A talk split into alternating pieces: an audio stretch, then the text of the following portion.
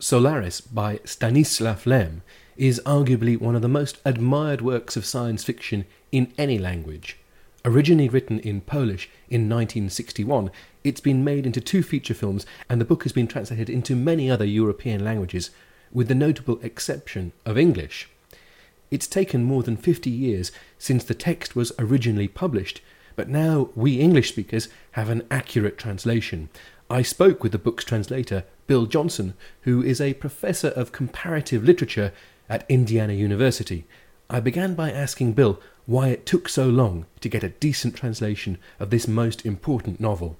The short answer is that the book was translated in some form um, and published back in 1970, and the details of the contracts for that publication meant that it wasn't possible to publish a, uh, a, different translation.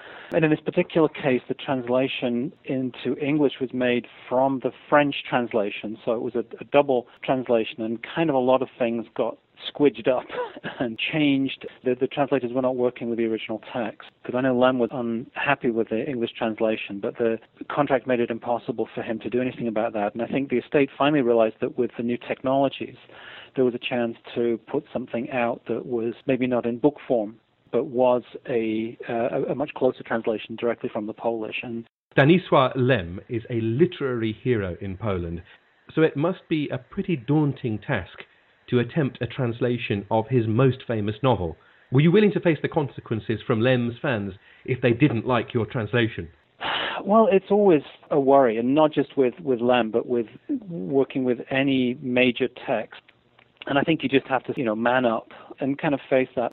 My feeling was that I know Polish well, and um, I think I produced pretty good English text, and I knew that I would produce something which was uh, much closer to the, the Polish original than what had been done before. So I guess my level of anxiety was not excessive in this particular case. And with the science fiction aspect, I did show it to, uh, I showed the text to a couple of people who read uh, science fiction much more widely. They helped me with a little bit of the terminology. Yeah, otherwise, I, you know, I just felt I'll put it out there and there will be people who like it and people who don't as usual. Can you talk about some of the themes in this novel?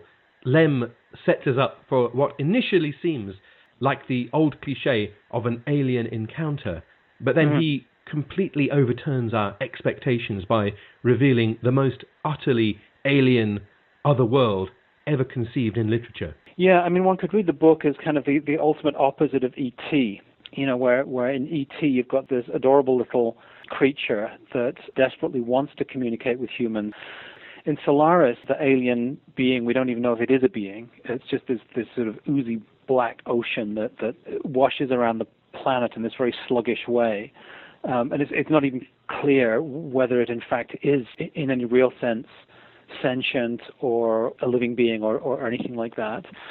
One can unpeel levels in, in, in the book, obviously, but I, I think it does revolve around the, the, the basic idea that we have this urge to communicate within us, and, and one can see this in science fiction terms in terms of, of communicating with it with non-human beings. But I think it's it's also uh, very much to do with the possibility of communication even between people.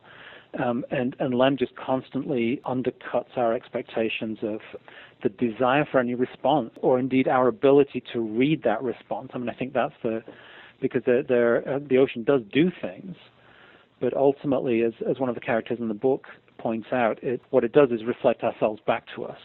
Yeah, I mean, it, it does seem to me to be a, a very pessimistic account of the limits of, of what it can mean to, to communicate, what it can mean to read a response, and and at some point, one of the characters says that we, we pretend that we're looking for alien civilizations, but maybe we're just we're just looking for ourselves. Much of the plot of the book involves repeated but utterly failed attempts to communicate.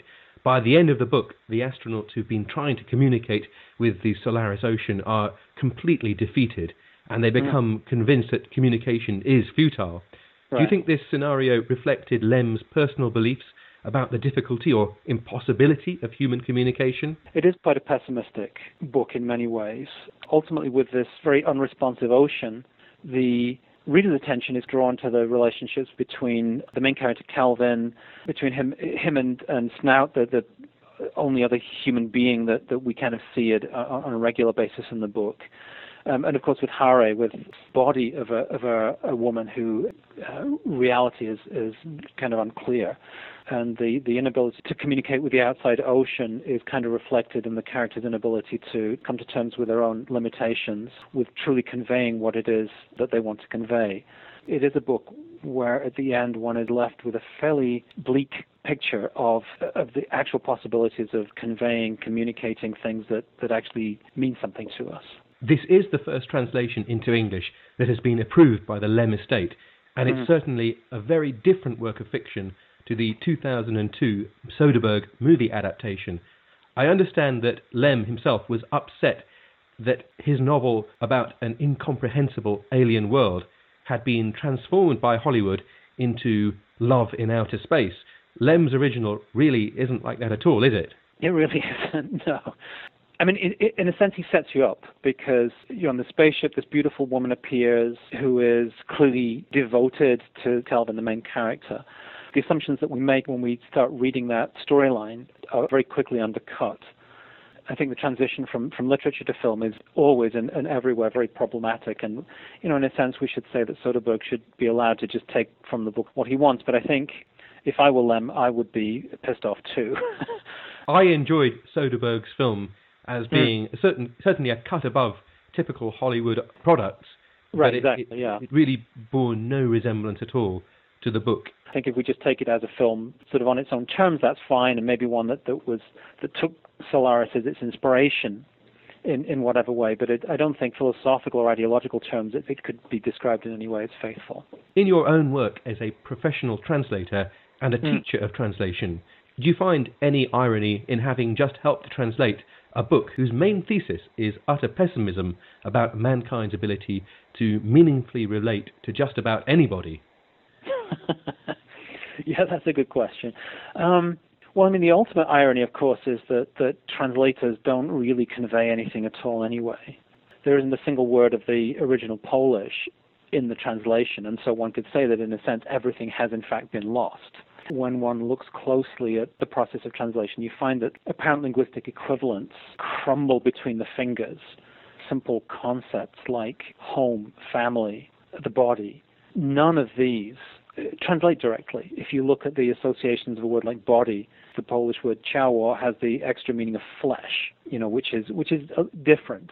For each of the languages, the semantic network of additional meanings and even idioms and so on is, is really radically different. And so translation is a con artist's game in a way that you think you're getting the real thing, and the, the original experience of, of reading the book is really is quite different um, once one really digs beneath those apparently faithful equivalences, they start to disintegrate. And so I think Lem himself would probably appreciate that irony rather than anything else.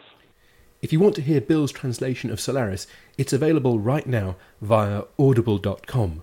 You can get a copy of it for free and help support the show by using our affiliate link in the show notes. This is Salim Fadli for The Pod Delusion.